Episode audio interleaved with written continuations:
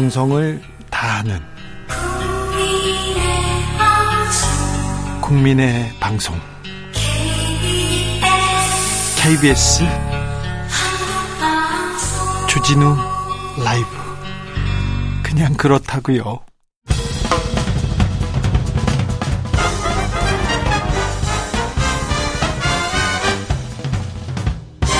훅 인터뷰 훅 인터뷰 이어가겠습니다. 국민의힘 전당대 일주일 앞으로 다가왔습니다. 현재 상황은 어떨까요? 막판 최대 변수가 있을까요? 이분은 어떻게 보고 계실지 지금 어 4명 지금 출마한 건 아닌데요. 네. 엄청 열심히 어, 전 전국을 누빕니다. 국민의힘 이준석 전 대표 모셨습니다. 어서 오세요. 네, 안녕하세요. 네. 바쁘시더라고요. 아유, 몸이 축납니다. 그래요? 예. 아, 지난번 대표부 경선 때는 예. 여유 있게 예. 여유 있게 선거를 마무리하셨었는데 예, 예. 이 지금은 어떻습니까? 사실 이번 선거는 이게 뭐 시작할 때부터 후보들 다리 부러뜨리고 시작하는 선거라 가지고 네. 강한 힘이 개입했죠. 네. 예, 그러다 보니까 많은 국민들이 보시는 것처럼 뭐 정상적인 선거 상황은 아닙니다. 네. 예, 그런데 뭐 항상 우리 민주주의 역사 속에서 선거 환경이 아무리 어, 속된 말로 구질구질해져도 예, 결국에는 민심 당심이 이제 판가름 내줄 겁니다. 네.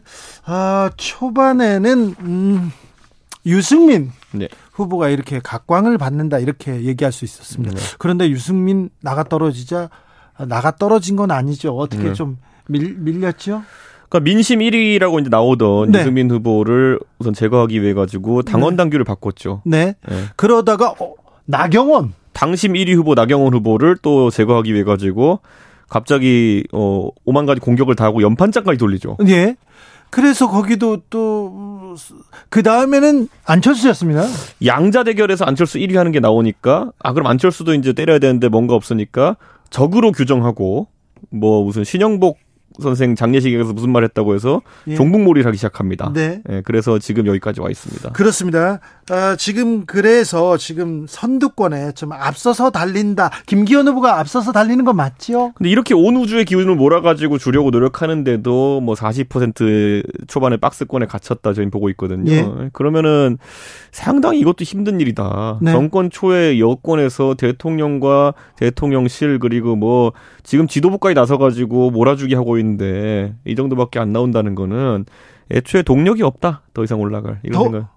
더 이상 돌 아니 결선 투표 가지 않을 수도 있다 이렇게 얘기하는 사람들이 있던데요. 뭐 그거는 뭐 꿈은 다 그렇게 꾸겠지만은 네. 지금 일관되게 이제 조사하는 것들 이런 거 보면은 네. 김기현 후보의 지지세가 어, 정체돼 있거나 일부 하락세까지 나오고 있다는 생각을 하고 있습니다. 네. 조직력 이게 동원된 사람들이 많기 때문에 이번에 김기현이 쉽게 이긴다 이렇게 얘기하던데요. 80만 당원인데요. 80만 명을 조직할 수 있으면 왜 당을 하고 있습니까? 종교를 하지. 아 그렇습니까? 예, 그거 같이 경전 외우면서 이제 다 하면서 종북만 외치면 된다 이러면서 다 그것만 하고 있지 왜 지금 당을 합니까? 예전에는 이렇게 당권에 영향을 미치는 표가 몇만 명 이랬는데 네. 지금 80만 명입니다. 예, 예. 엄청나게 많이 당원이 늘었습니다. 이준석 대표 때문에 많이 늘기도 했어요. 우선 팩트는 제 시기 때 들었죠. 그렇습니까? 예, 제가 모았는지는 나중에 이제 논쟁적이겠지만은 네. 어쨌든 제 시기에 거의 다 늘어났습니다. 그래서 새로 이렇게 당원이 된 사람들이 어떻게 하느냐에 따라서 달라요. 그러니까 저는 이제 이 당원들 중에서 지금 신규 가입한 당원들 중에는 모바일 온라인 당원 가입이 되게 많았어요. 네. 예전에 민주당도 보면요. 결국 그 호남 출신의 당원들이 많이 소위 김대중 대통령 시기에 들어왔던 예. 스스로를 뭐 난닝구다 이렇게 칭하는 네. 그런 분들이 당을 사실상 이끌어 가다가 예. 그 다음에 이제 사실 뭐 문성근 씨의 무슨 뭐 백만송이 밀란 이런 것도 있었고 모바일 당원을 민주당에서 만들고 이러면서 수도권의 화이트 칼라 위주로 당원 구조가 많이 개편됐거든요. 예. 그러니까 말 그대로 짠물이 희석된 거죠. 그런 것처럼 네. 저희도 사실 작년 재작년 거치면서 그 과정을 겪은 겁니다. 네. 당원들 중에서 온라인 모바일로 들어오신 분들은 누가 지령을 내렸다기보다는 가장 간편한 경로로 가입한 거거든요. 네. 그러다 보니까 아마 누군가의 지령이나 조직적인 어떤 투표 오더가 먹히지 않는 당원들이 이렇게 봅니다. 네. 어, 초반에는 윤심, 윤심이 가장 중요한 변수였어요. 윤핵관들도 윤핵관의 영향도 있었고요. 그 다음에는 울산 KTX 부동산 투기 의혹이 가장 큰 이슈가 되고 있습니다. 이번 네. 당권에서. 그 울산 KTX 그, 어, 연결도로 변경 네. 그건 같은 경우에는 처음에는 그 땅을 도대체 왜 샀느냐에 대해서 계속 이제 질문했거든요. 네? 근데 결국 답을 못 하는 상황이었어요. 예, 네, 계속 김기현 후보는 솔직히 말씀하면 제가 39살인데 39살에 아무리 변호사 해 가지고 여윳돈이 좀 있다고 해도 맹지를 사지는 않습니다. 쉽지 않죠. 진짜 땅 그 자체를 사랑해가지고 흙을 사랑하고 이런 게 아니면 맹지를 살 이유가 없습니다. 네. 그러니까 결국 투자의 목적으로 맹지를 사는 거는 예. 그거는 진짜 그 뭐 예전에 드라마 재벌집 막내도 이런 것처럼 미래를 보고 왔던가. 네. 여기에 무슨 분당이 생길 거야. 그래가 땅을 사잖아요. 그 드라마 보면은 네. 그런 것처럼 여기에 뭐가 생길 거라는 미래를 보고 왔던지 예. 아니면은 내가 그렇게 바꿀 수 있는 힘이 있던지 둘 중 하나입니다. 그럴 수도 있죠. 아니 맹지를 상속받은 경우 봤어. 맹지를 누가 삽니까? 39살에. 네. 예, 그러니까 저는 그거에 대해서 김기현 후보가 답변을 명쾌하게 못했는데 네.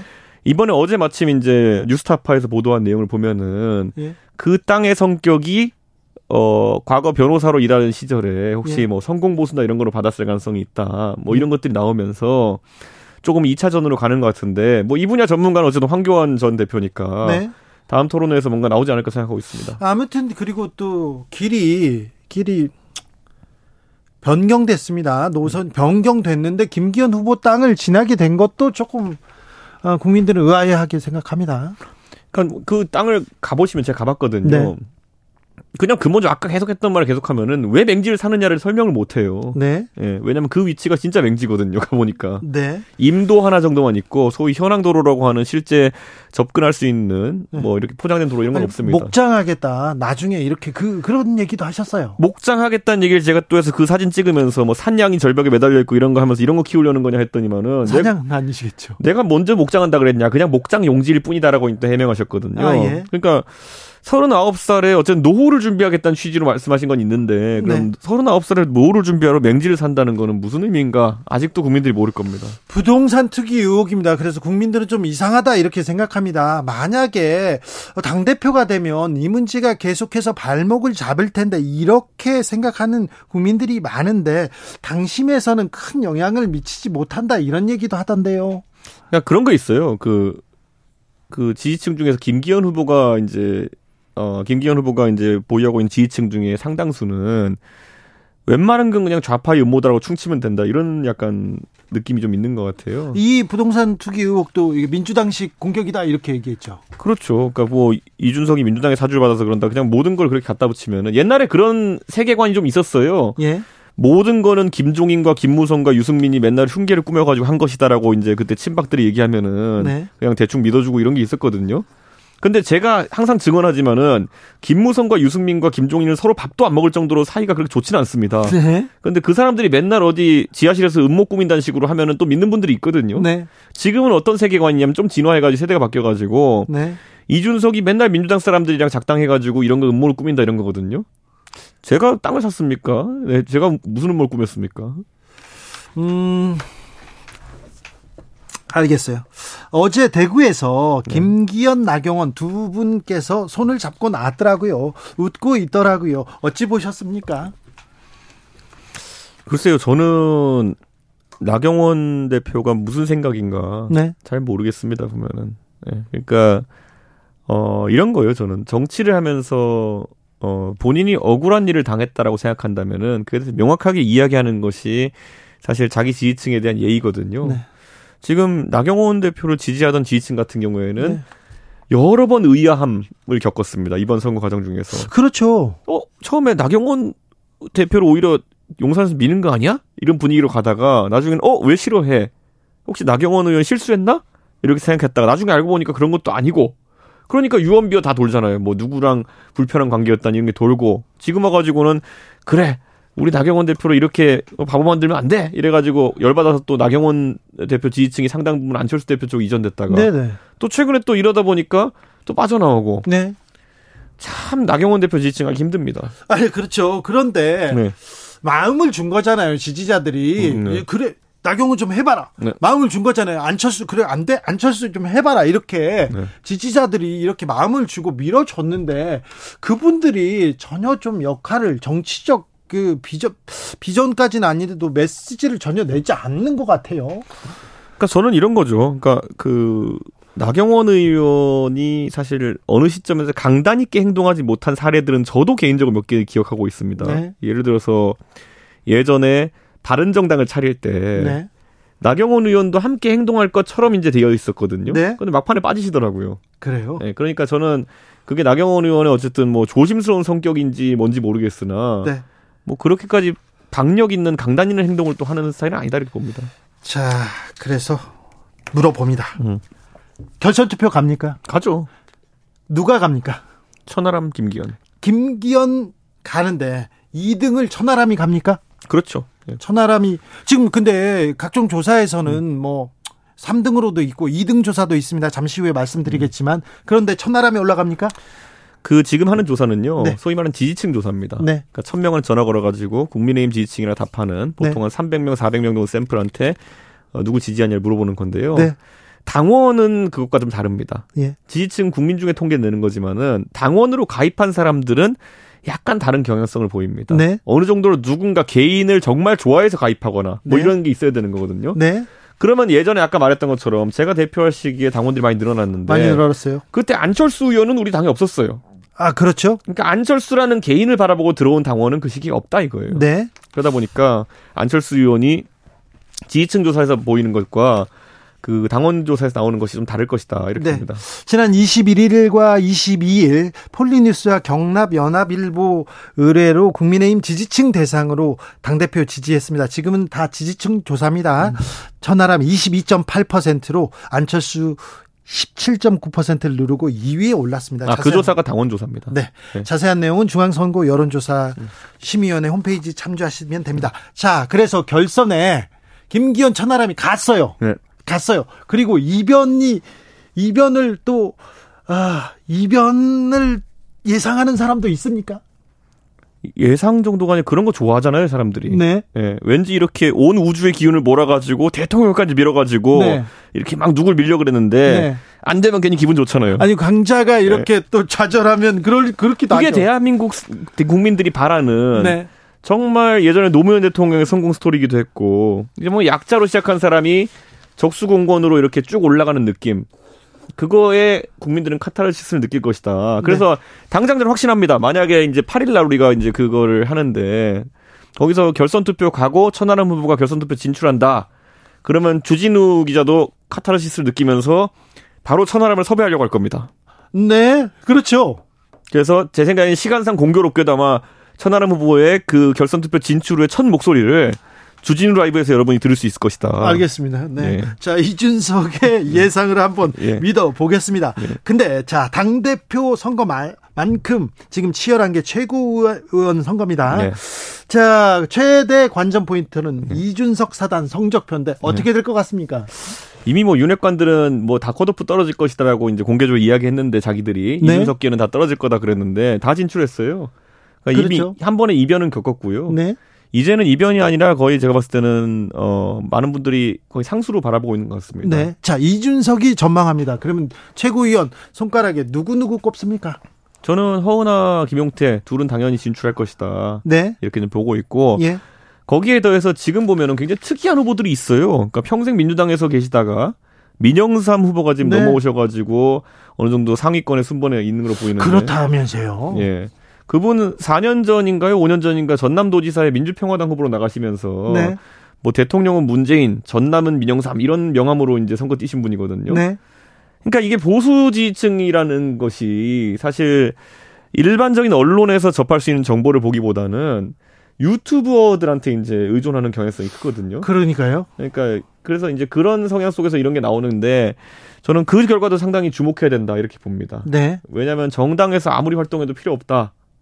유튜브가 답이다라는 식으로 사람들이 받아들이게 될 가능성이 있거든요. 그렇지만 그래도 또 영향은 제한적이지 않을까요? 저도 그러길 바랍니다. 그러니까 유튜버가 그렇게 해서 선거에 뭐 제가 봤을 땐 직접적인 기여를 크게 하진 않았지만은 그냥 어 우리 당원들이나 어르신들의 어, 귓요기 귓요리거리 이런 정도를 귓요기거리 정도로만 있는 그런 유튜버가 예. 최고인 되면 그것도 참 난감합니다. 청년 최고위원 토론회 지금 예. 어,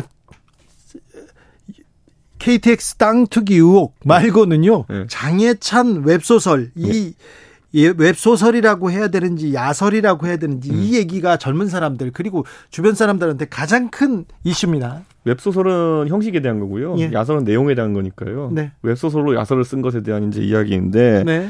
사실 그건 한번 휩쓸고 지나갔거든요. 예. 그리고 나서 또 이제 보니까 갑자기 장예찬 후보에 대한 주목도가 높아지다 보니까 사람들이 궁금해서 장예찬 후보의 그럼 예전에 생각을 알아보기 가지고 그, 그 소설을 찾아봐요. SNS를 많이 들어갔나 봐요. 네. 근데 찾다 보니까 별의별 게 다 나오는 게 2020년에는 장예찬 후보가 이런 말도 했어요. 윤석열과 한동훈이 과거 정부를 수사할 때 저주를 퍼붓다가 이제는 구국의 영웅 대접을 하는 보수도 부끄러워해야 한다. 네. 근데 이 장예찬 후보가 사실 지금 선거 타이틀로 내세우고 있는 게 뭐냐면 윤석열의 1호 참모 이거거든요. 예. 그러니까 윤석열과 한동훈을 부끄러워해야 한다라고 이제 했는데 그 마케팅을 3년 만에 뒤집어가지고 네. 윤석열 1호 참모 이렇게 하고 있으니 2020년에 이런 말을 했네요. 예. 그러니까 이게 격세지감을 참 느끼긴 하는데 네. 물론 사람의 생각이 바뀔 수는 있지만은 네. 3년 만에 많이 바뀌었네요. 어쨌든 어, 우리 당원들의 선택에 많은 참고가 될 것 같다 이런 생각을 하고 있고 저는 네. 개인적으로 이번에 뭐 저희가 찾아보는 건 아니지만은 많은 분들이 보내주셔서 놀랐는 게 네. 장예찬 후보의 우리 당의 이제 전직 대통령에 대한 인식이 네. 딱 주진우 기자랑 굉장히 성향이 맞을 것 같아요. 어떻게 맞습니까? 그 이게 사실 이제 뭐냐면은 그나 조심해야 되는데. 예. 그 예전에 보니까 이름은 얘기하지 않았지만은 네. 2012년쯤에 네. 장예찬 후보가 뭐라고 그 당시 대통령 이명박 대통령이잖아요. 네. 묘사했냐면은 금융 사기범 출신이 대통령이라는 식으로 얘기했어요. 아, 그랬습니까? 저도 금융 사기범이라고는 얘기는 못 합니다. 지금 대통령 하신 분들 우리 14분인가 있는데 네. 누가 금융 사기범이라는 말을 들을 만한 이력이 있습니까? 어, 음, 네, 네, 이명박 전 대통령한테 얘기했잖아요. 왜 이렇게 약해졌어요, 진짜? 아니, 그게 아니라, 네. 저 금융 사기, 에, 네, 사기를 그, 그, 금융, 죠 금융에 관심이 많으신 대통령이 누굽니까? 아, 이명박 대통령이. 아, 그렇죠. 네. 그러니까 이게, 그러니까 이런 이력들이 이제 나오고. 아, 그, 그분이 그렇게 얘기했습니까? 네. 저하고 좀 비슷했네요. G20 그때 이명박 네. 정부 시절에 네. 최대 외교 성과라고 홍보하지 않았습니까? 그렇죠. 근데 이제 그, 그 G20 에 대해 가지고 이제 장기찬 후보 평가한 걸 보면은 네. G20 F 오프라고 해가지고 영어로 아 예. 그냥 욕을 박았거든요. 그래요? 네, 그러니까 이게 그 어찌 보면은 장혜찬 씨가요? 아마 이 좀 생각 자체가 네. 반 이명박적인 생각은 강했다. 네, 네. 그래서 아마 주진우 기자랑 언제 한번 얘기할 기회가 되면은 네, 둘이 이명박 뭐, 전 대통령에 대해서는 생각이 좀 비슷한 것 같아요. 둘이 관심사가 좀 일치할 것 같다. 네, 알겠습니다. 그리고 예전에 보면은 또 어제 저희 이기인 후보가 이제 연설회장 소개했는데 네. 독재자 박정희. 네. 그리고 독재자의 딸 박근혜. 네. 그리고 영남 꼴통들. 네. 이런 말을 써서 보수 세력을 비판했습니다. 아, 이분 장혜찬 씨가요? 그러니까 이게 딱 주진우 스타일인데. 아니, 왜 또, 나, 내, 내 얘기를 하는지 모르는데. 아무튼 이명박 대통령에 대해서는 문제 의식이 있네요. 장혜찬 후보가 좋네요. 그 부분은. 독재자의 딸, 박근혜. 어, 그 말도 틀린 말은 아닙니다. 독재자 박정희. 틀린 말은 아니죠. 영남 꼴통. 뭐 저는 꼴통 그런 얘기는 안 씁니다. 네, 저는 그런 단어는 안 써요. 그러니까 저는 이런 게 이제 보면서 사실 이게 어느 정도 이제 후보가 관심사를 받으면은 네. 후보의 과거 이제 이력에 대해서 사람들이 찾아보게 되는데 네. 자연스럽게 이런 게 많이 나오는데 네. 저는 뭐 여기 나와가지고 장혜찬 후보가 좀 반론 좀 했으면 좋겠습니다. 이런 말들을 왜 했냐고 하면은 별말 안 하고 이준석 얘기만 해가지고 지금 계속 이준석 전 대표가 성상납 의혹 무마하려고 쓴 각서가 문제지 이건 소설이다 이렇게 얘기합니다. 그거 김철근 실장 다 무혐의 났어요 이미 벌써. 예. 무혐의 난지 오래예요 벌써. 그렇습니까? 예, 그 세 달 됐어요 무혐의 난 지. 그러니까. 네.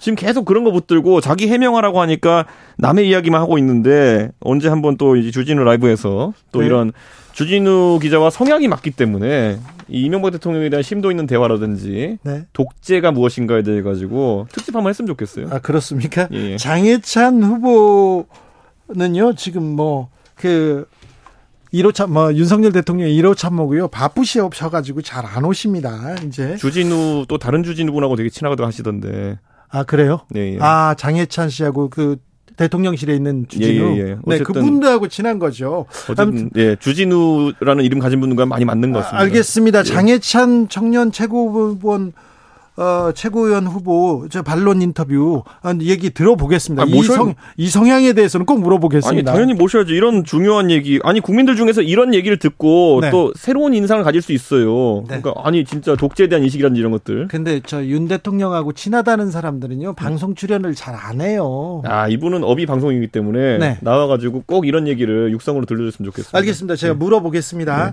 음, 아무튼 장해찬 후보는 음, 100% 허구였다 이렇게 얘기하셨 는데 네. 어, 그 웹소설에서 특정 연예인 연상시키는 이름 바꿨고요. 네. 그다음에 산단 고음 이런 것도 없앴습니다. 하, 그러니까 이게 사실 예전에 장해찬 후보가 이제 여의도 정치하는 젊은 사람들 중에서 네. 도대체 생계를 뭐로 유지하는지 모르겠다. 네. 혹시 엄마 카드로 생활하는 거 아니냐 이러면서 집단 누구를 공격했죠. 집단으로 깠거든요. 근데 본인은 이제 그래서 난 자랑스럽게 돈 벌어서 이렇게 하는 거다 이랬거든요. 네. 근데 뭐로 돈 벌었냐 사람들이 봤더니만은 이렇게 작가 생활을 하고 계시고 네. 그리고 이제 보수층에서 이제 보면은 그 이재명 의원을 비판할 때 뭐 자꾸 그러니까 내용을 잘 모르겠지만 왜 이렇게 조폭 뭐 이런 데랑 같이 이름이 자꾸 나오느냐. 그래서 이재명 의원이 좀 곤란을 겪은 게 있는데 이 장예찬 작가 같은 경우에는 이 묘제라는 필명을 쓰면서 그 전설의 주먹이라고 하는 조창조 씨의 네. 자서전을 집필하셨거든요. 아, 그렇죠. 그, 그 회고록인가요? 뭐 네. 그런 걸 집필하셨는데 뭐 이런 거 보면은 왜, 왜 그런 걸로 돈 벌고 살았지? 네. 네. 아무튼 그 네. 원로 조폭인데요. 조창조 씨라고 있습니다. 근데 그분의 그 뭐라고 해야 돼? 과거는 거의 미화돼 가지고 네. 지금 사실관계가 다른데 네. 그런 소설 때문에 그런 소설이. 아니라 회고록 같은 거 썼어요. 아, 그렇습니까? 예, 예. 자, 몇 가지 더 물어보겠습니다. 이준석 전 대표가 예, 나와서 예, 예, 아, 정순신 변호사 국수본부장 낙마 사태는 전당대 변수가 되, 됐나요? 정권의 변수가 됐죠. 그보다 큰. 왜냐하면 인사검증 체계에 대해 가지고 예? 이제 이런 거예요. 책임과 권한은 같이 간다인데 네. 결국에는 이 법무부에 상당한 권한이 넘어갔다고 처음에 이제 이야기했던 거 아닙니까? 예. 그러면 이제 책임은 또 권부부로 넘어간 줄 알았는데 그렇죠. 이번에 이제 공교롭게 뭐 한동훈 장관은 좀 억울할 겁니다. 왜냐하면 본인과 같은 기순이 뭐 이래가지고 정순신 후보자와의 사적인 어떤 그 인연이라는 게 부각돼 가지고 네. 근데 본인은 그런 학폭 의혹이랑은 몰랐, 몰랐다 하고 있어요. 예. 근데 뭐 어떻게 봐야 될지 모르겠습니다. 그러니까 이거를 검증을 더 잘했다고 이제 하기 위해가 그런 체제를 바꿀 걸 텐데 결과는 이번에 KBS에서 예전에 보도했던 것도 검증을 안 했다는 거 아닙니까? 그렇죠. 이게 뭐 사찰을 하라는 것도 아니고 네. 그 보도 내용만 봐도 알 수 있는 것에서 검증이 부족했다는 거는 네. 뭐 아직까지 체계가 안 잡혔다고 하기에는 1년이 지났고요. 좀 앞으로 해, 좀 잘해야 될 것 같습니다. 네. 그렇죠. 아무튼 추천을 했어요. 근데 검증도 제대로 안 했습니다. 검증은 실패했는데 한동훈 법무부 장관도 몰랐다, 대통령실도 몰랐다, 이게 몰랐다만 얘기하고 넘어가면 권한은 줬는데 책임은 누구한테 물어야 됩니까? 이렇게 얘기합니다. 아무튼 대통령도 대통령 몰랐다고 넘어가는 건 좀 너무한 것 같아요. 저는 그리고 이것도 한번 지적하고 싶은 게 보수 정권 보수가 문재인 정권 내내 지적했던 게 뭐냐면은 네. 왜 문재인 정부에서는 육군 참모총장이나 이런 인사를 할 때 사관학교 출신을 배제하기 위해서 노력하느냐. 물론 문재인 대통령이 뭐 사관학교들이 일방적으로 이걸 군을 운영하고 이런 것들에 대한 문제의식이 있긴 했지만은 가장 최정의 군인을 그렇다고 해서 역차례별에서 됐겠느냐 이런 거거든요. 네. 이번에 국수본도 전 보면 이제 어떤 문제가 생기냐면은 경찰 수사 경찰이 그래도 한 3, 4만 되는 조직이거든요. 네. 그럼 수사 경찰이 그 조직을 가장 잘 이해하고 있을 텐데 그럼 수사 경찰을 배제하고 아무리 수사의 전문가다 하더라도 검찰 출신 넣는다는 거는 이건 또 다른 그때 비판했던 문재인 정부와 같은 일이 발생하지 않을까. 네. 주류에 대한 역차별이라는 말이 나왔을 때 어떻게 이제 반응할 것이냐. 네. 좀뭐 그것도 있습니다. 네, 네. 이재명 민주당 대표의 체포 동의안 네. 이 부분도 전당대에 영향을 미치죠. 그건 이미 연, 영향을 많이 미쳤고요. 예. 그러니까 저는 근데 이재명 후보, 이재명 의원에 대한 사법 리스크라고 하는 것은 저는 오래 부각되어 왔었기 때문에 저는 그렇게 단기적으로 영향이 크진 않을 것이다. 네. 저는 이렇게 보고 있고 오히려 민주당 쪽에 그냥 정무적인 고민은, 고민은 굉장히 깊어간다 이렇게 생각합니다. 네. 전당대회가 꼭 일주일 남았습니다. 네. 앞으로 일주일이면 선거 네. 치를 때 일주일이면 매우 긴 시간입니다. 네. 변수가 있을까요? 저는 이제 보면은 안철수 후보가 오늘 갑자기 또 급발진해가지고 이번 선거는 대통령실 쪽에서도 불공정했고 당 지도부도 불공정하고 선관위도 불공정하다 이런 식으로 까기 시작했거든요. 오늘이요. 예, 갑자기 또 급발진했어요. 네. 원래 며칠 전까지만 해도 아무 말도 하지 않으면 아무 일도 일어나지 않을 것입니다. 이런 협박을 들었었잖아요. 네. 그래서 가만히 있다가 갑자기 또 급발진했는데 안철수 후보가 좀 선명한 메시지를 계속 냈으면 좋겠다. 네. 왜냐하면 이번 사태를 통해 가지고 국민들은 안철수 후보가 사실 지금까지는 중도적 입장이나 모호함 이런 거를 이제 통해서 소구해 왔는데 당내 선거는 모호함이라는 게 없어요. 네. 근데 그런 걸 좀 선명히 가져갔으면 좋겠다는 생각입니다. 네. 지금껏 모호함으로 왔는데 일주일 만에 달라질까요? 아, 그래도 시작은 해야죠, 이제 좀. 네. 그렇습니까? 네. 황교안 후보는 어떻게 보십니까? 이번 전당대회를 통해서 가장 대중적으로 네. 어, 이미지 변환에 성공한 분이 황교안 정치력을. 보인 분도 황교안 후보입니다. 그러니까 황 대표님이 과거에 이제 본인의 안타까운 180석 내준 그것 때문에 부정선거에 꽂혀 있을 때는 아니 대선이라는 중요한 선거에서 왜 저걸 들고 나오지 이런 식으로 해서 많은 사람들이 의아해했거든요. 예. 그런데 이제 전당대회라는 중차대한 또 다른 선거를 놓고는 상당히 날카롭고 또 어, 본인의 전문성을 살리는 그런 질의를 하시면서 저만 해도 굉장히 그 호감으로 이제 많이 바라보고 있습니다. 네. 어, 박지원 전 원장의 그냥 그 분석입니다. 네. 이준석, 유승민 당 출연할 것이다. 계속 이렇게 예측하고 있는데 네. 어찌 보시는지. 제가 반농담조로 박지원 원장 그런 얘기 하시면은 네. 국정원장 제대로 안 하신 것 같아요. 그래요? 왜 이렇게 국내 정치에 대한 관심이 많으십니까? 아니 그만두고 이렇게 관심을 수는 있잖아요. 아니 근데 그동안 이제 뭐 정- 훈정원 원장 계시면서 아마 네. 해외 정보나 이런 걸 다루시다 보니까 감이 떨어졌습니까? 국내 정보 감이 떨어지신 것 같습니다. 그분이 그럴 뿐이 아닌데. 네. 자, 천하람의 기세가 네. 굉장히 뭐라고 해야 되나요? 질풍 같았어요. 네. 계속 이렇게 어, 파죽지세로 치고 올라왔는데 네. 지금 좀 주춤한다 이런 사람도 있습니다. 네. 어, 그래도 일주일 동안 그 히든 카드를 꺼낼까요? 3주 전에 데뷔한 가수입니다. 네. 네. 그렇기 때문에 3주 전에 데뷔한 가수가 지금 뭐, 어? 뭐 잠시 쉬어가느니 뭐 이런 얘기가 나오는 거거든요. 네. 근데 3주 동안 사실 괄목할 만한 성장을 이뤘죠. 천하람 후보가. 예. 그럼 여기서 소위 말하는 한 단계 더 성장하느냐가 이제 관건인데 저는 일주일 안에 충분히 할 수 있다 봅니다. 그래요. 네. 일주일 안에 황교안보다 천하람 후보가 당 대표가 되면 네. 이 국민의힘 달라집니까? 어, 저희가 디펜딩 챔피언 팀이거든요. 네. 그러니까 지금까지 해오던 개혁이라든지 달라진 방향을 그대로 지속해 나갈 수 있는 동력이 생깁니다. 네. 그리고 국민들께서 바라시는 어쨌든 지금 사실 정권 잡아가지고 한 게 계속 당내 갈등 무슨 당내 사람 내치기 뭐 대통령실에서 원하는 사람 대표 만들기 위해서 룰 바꾸기 뭐 이런 거밖에 없잖아요. 네.